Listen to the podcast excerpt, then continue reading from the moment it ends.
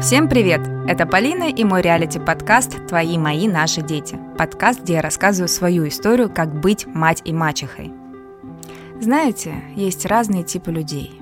Те, кто женится сразу после школы, те, которые женятся пять раз в течение 10 лет, и кто вообще себя не видит в этом прекрасном процессе. У меня в окружении есть примеры всех этих типов.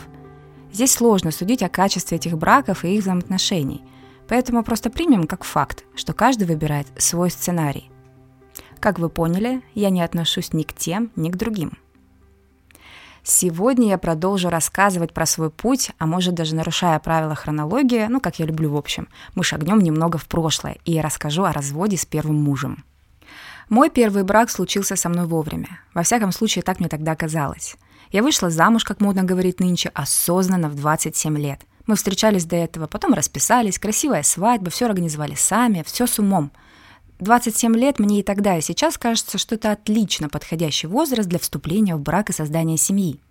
Ребенок у нас родился, когда мне было 29 лет. Это тоже произошло осознанно и спланированно. То есть мы хорошенько обдумывали каждый свой шаг. Ладно, от цифр переходим к лирике. Я уже затрагивала эту тему в подкасте, что далеко не всегда возможно определить сразу, подходит тебе человек или нет. Да, я видела изначально все отрицательные стороны моего первого мужа, но мне казалось, что любовь все расставит на места. Я думала, все меняется, мир меняется, я поменяю всех и вся, и все будет суперкомфортно.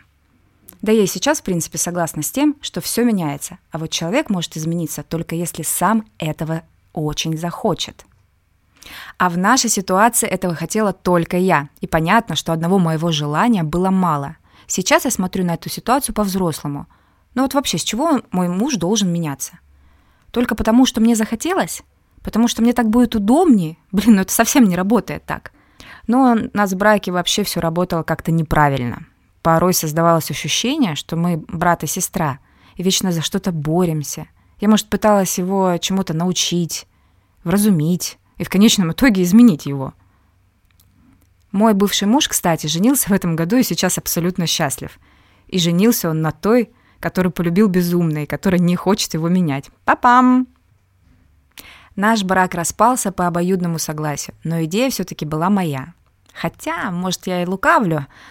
Он не так, чтобы за, но изначально он был не согласен. Но никакого активного сопротивления не было, все все понимали. Понимали, о чем это, всем было страшно рушить семью, но все-таки мы на это решились. В этот момент мне казалось, что мы будем счастливы по раздельности. Я была в этом убеждена, у меня не было сомнений, что каждый найдет себе половинку. Я так хорошо помню этот разговор, когда я его, можно сказать, ошарашила этим заявлением. Конечно, не одномоментно все произошло. Были и ссоры, и конфликты, которые перетекали в двухдневное молчание – и он в какой-то момент привык к такому общению, а я чувствовала, что меня поглощает безразличие, и мне становится на все наплевать, а это ощущение очень опасное и губительное. Вместе с тем я понимала, что родителями мы останемся прекрасными для нашего сына. Я и Андрей очень любим Тимура, и я прям прокручивала в голове, что все будет супер гуд. На самом деле так все и вышло – я про свое счастье могу сказать наверняка. Про счастье бывшего могу лишь догадываться. Лично я его не спрашивала, но на свадебных фото в Инстаграм он выглядит гораздо счастливее, чем на нашей свадьбе. Я сейчас все это говорю, у меня прям внутри что-то кольнуло. Но я же не робот, в конце концов.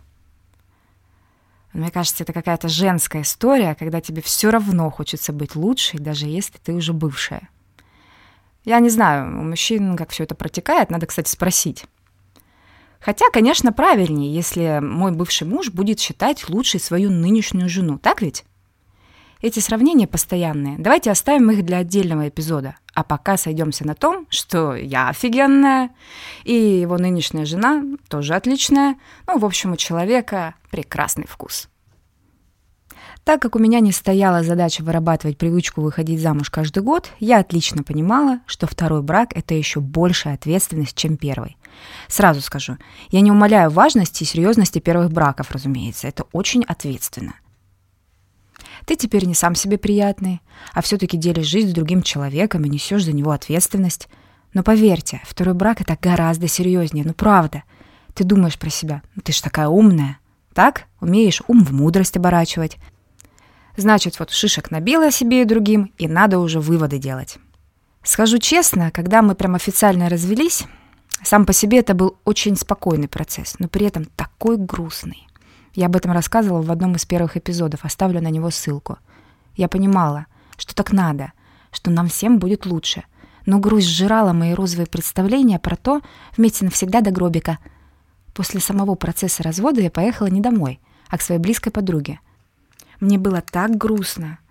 Хотела, чтобы меня пожалели. Или нет, даже лучше сказать, поддержали. Я знала, что и бывшему мужу в тот момент было нелегко. Вселенская грусть напала на меня до хруста в животе. Дальше картина маслом. Приехав к подруге, я долго молчала, и начался такой дождь за окном, как назло. Но вы представляете, сижу я соплю жую, а на небе гром и молния. Важно сказать, что моя подруга и ее муж, они психиатры. Я, видимо, сразу правильно выбирала друзей, дальновидно. И тут молчание нарушает муж подруги и говорит. «Какой он?» Я говорю, «Кто?» «Ну, будущий муж какой?» «Не знаю», — ответила я. «Какой-то другой». И, конечно, я стала перечислять какие-то моменты, но это было так гипертрофировано. Я опиралась на то, чего не было моего бывшего мужа. Я как будто от чего-то убегала.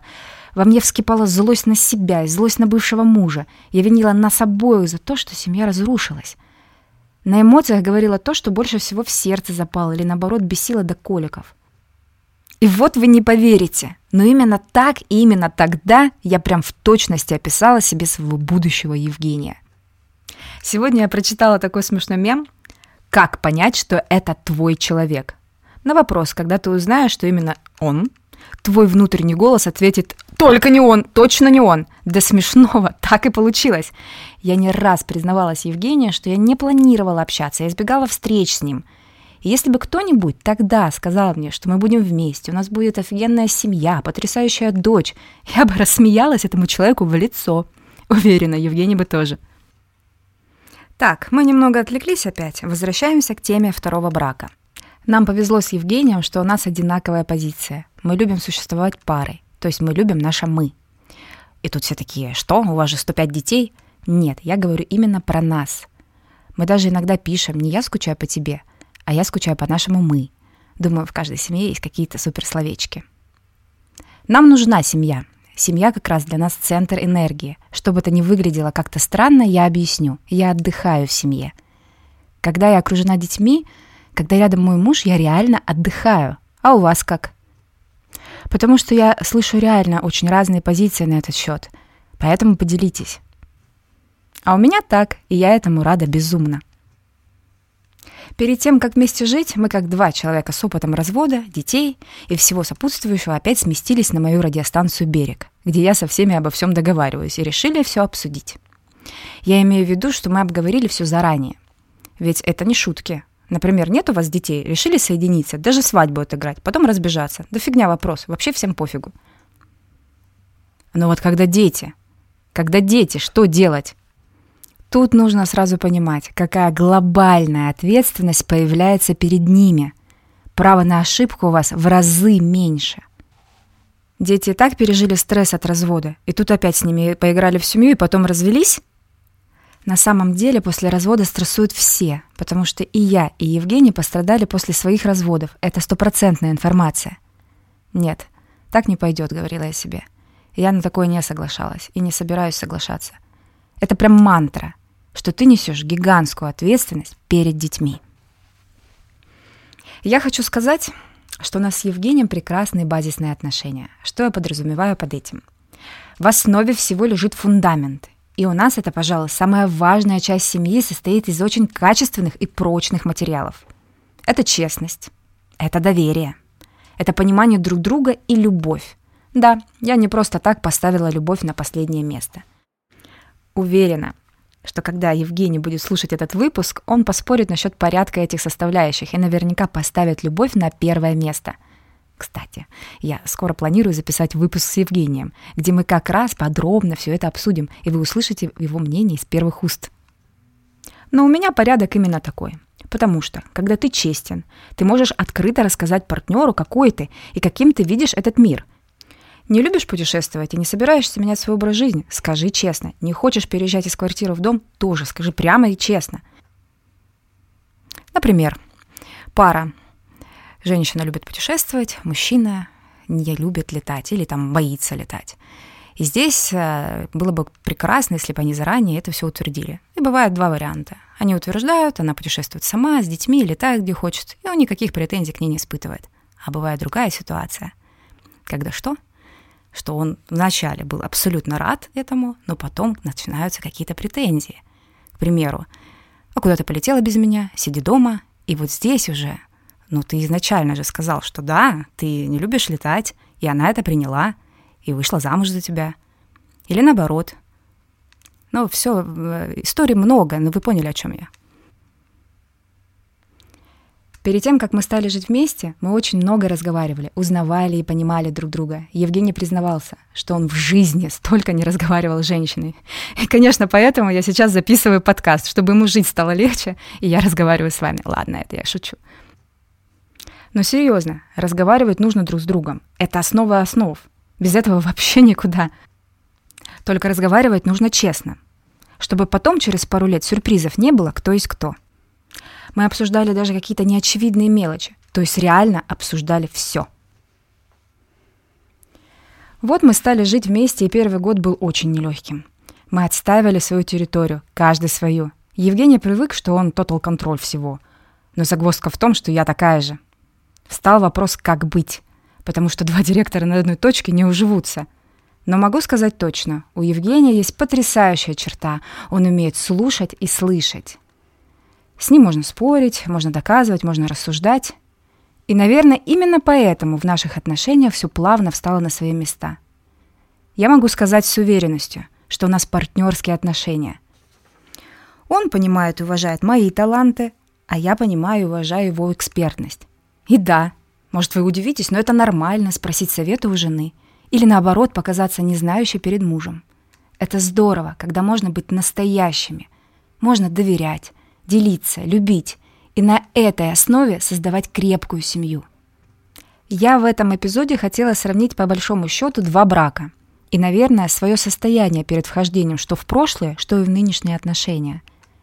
Я хочу подчеркнуть, что несмотря на мою осознанность и выверенность каждого шага в первом браке, все-таки там ошибки были допущены как раз-таки при закладке фундамента.